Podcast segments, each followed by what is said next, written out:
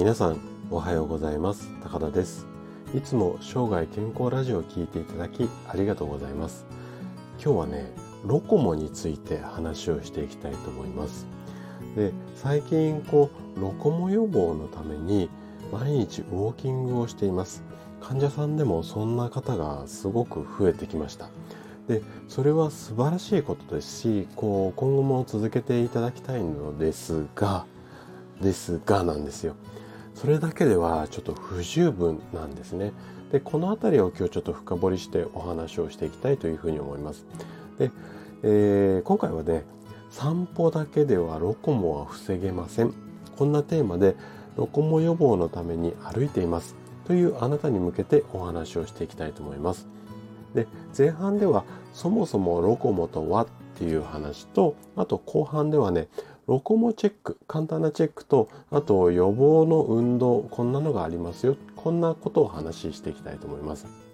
で、今日もできるだけ専門用語を使わずに分かりやすく話をするつもりなんですけれども、もし疑問、質問などありましたら、お気軽にコメントいただければというふうに思います。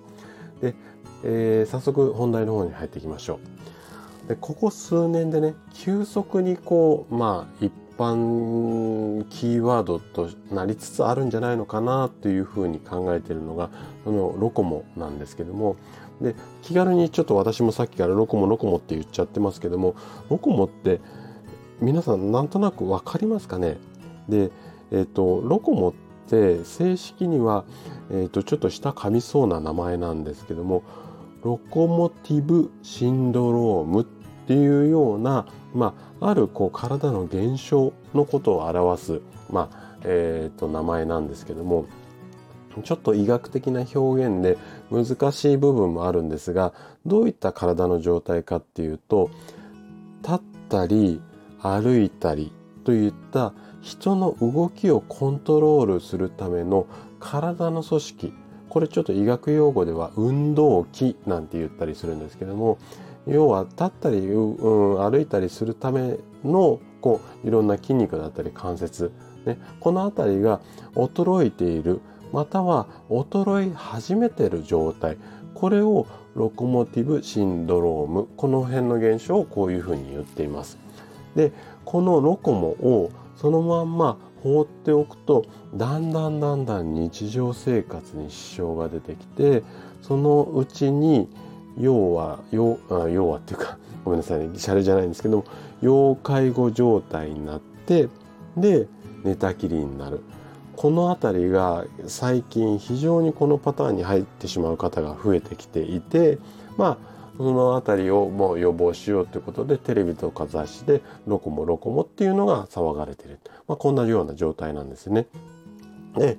うんと今のこうテレビとか雑誌とかで言われているのはこのロコモを予防するためには軽い散歩これをこう毎日続けてやりましょうね。このような情報が良いっていう、うん、良いこのような、えーと、ことが良いとされてそれがすごくこう、うん、情報として広く、うん、浸透していたんですけども最近の研究ではねこの軽い散歩だけじゃちょっと足りないですよっていうデータも数多く出てきているんですよね。じゃあ一体どんな対策対策が必要か。で、えっと、これを後半話していきたいんですけどもでそもそもあなたの状態が今体の状態がねロコモにこうなりそうかどうかっていうような、まあ、簡単なセルフチェックっていうのもあるのでそのチェックの方法とあとこんな予防をした方がいいよっていう話を後半していきたいなというふうに思います。でロコモチェックの代表的なものこれはね日本整形学、うん、日本整形外科学会っていうところその協会があってここが認定しているテストっていうのがあるんですよ。でえっとねこれねちょっとこう言葉で説明するこのあの音声だけで説明するっていうのがちょっと難しくって簡単なチェックシートもあるんですけどもあとは片足立ちで何秒立てますかとかこんな動きができますかあんな動きができますかとかっていうようなちょっと細かい検査になっていくんですよね。なので、えっと、ちょっと今回お話しするっていうのはあの割愛をさせていただきます。ただ知りたいなっていう方がいらっしゃると思うのでこの同じ内容を書いたブログがありますのでそこの、えっと、ブログの URL を概要欄に貼っておきますのでそのブログの中にですねあのリンクをつけておきますのでそこのリンクからと飛んでいただくとあの詳しい検査の内容が、うん、見れますのでもしご興味ある方はこちらをご覧ください。でえっとじゃあチェックできないかと言ったらうんそんなことなくって今日はこの音声ではねこれから7つ質問をあなたにさせていただきますのでそのうちいくつ該当するかもしくは1個も引っかかんないよとかまあ、イエスノーをちょっと指折り数えていただいてもいいですか？今から7つ質問します。まず1つ目片足立ちで靴下が履けない。これイエスな方は丸ですね。1個目。じゃあ2つ目。家の中でつまずいたり滑ったりすることがある。はい3つ目。掃除機の使用だとか布団の上げ下ろし。これがね困難になってますよ。やることが大変になってますよ。この人はチェックですね。4つ目。2キロぐらいの買い物をして持ち帰るのがちょっと苦痛ですよ。2キロっていうとそうですね。1リッターのペットボトルもしくは2リッターのお茶のペットボトル1本分ぐらいですかね。その辺りを持って帰るのもちょっと億劫になってるよっていう方はここチェックですね。あと残り2つです、えー、15分ぐらい続けて歩けない。この方はこれチェックですね。で最後です。横断歩道を青信号で渡りきれない。はい。で以上あごめんなさい。7つじゃなくて6つでしたね。ごめんなさい。以上6つの質問でしたね。はい。いかがでしたかね？この6つの質問のうち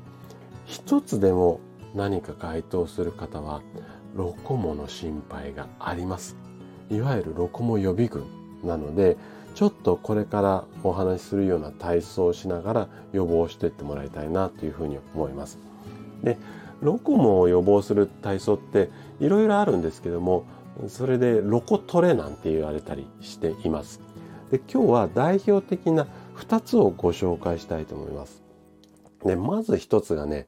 片足立ちなんですね。片足で、えーと、その場で立っていられるかどうかっていうのをやるんですけども片足でそうですね20秒から30秒立って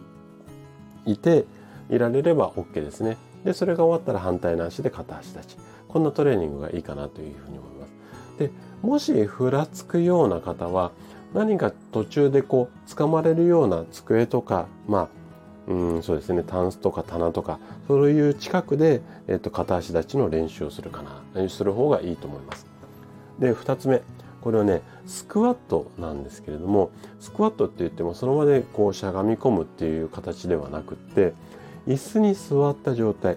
ここからゆっくり立ち上がる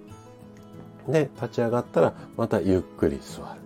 これを5回から6回ぐらい繰り返してください。こんな形のスクワットです、はい、でこの2つをですね毎日、コツコツと続けていくと足や腰の筋肉が衰えがこう、うん、なくなってっていうか、うんうん、使うようになって筋力が発達してロコモを予防する、うん、手助けになりますのでもし今のチェックに引っかかるような方は、うん、引っかかるような方はこの辺りをちょっと頑張ってトレーニングしてみてください。でロコモ予防にはね歩くだけではなくって今言ったように立ったり座ったりっていうような日常動作に関わる筋肉っていうのを鍛えるこれがね今日、うん、お伝えしたかった最大のポイントなんですね。なので今みたいな2つのあの運動も取り入れながらロコモの予防をしていっていただければというふうに思います。はい。で今日最後まで聞いていただいたあなたがですねロコモを上手に回避することで確実に健康に近づくことができます。人生100年時代この長寿の時代を楽しく過ごすためには健康はとっても大切になります。是非いつまでも自分の足で歩けるように予防しながら生涯健康を目指していただけたら嬉しいです。それでは今日も素敵な一日をお過ごしください。最後まで聞いていただきありがとうございました。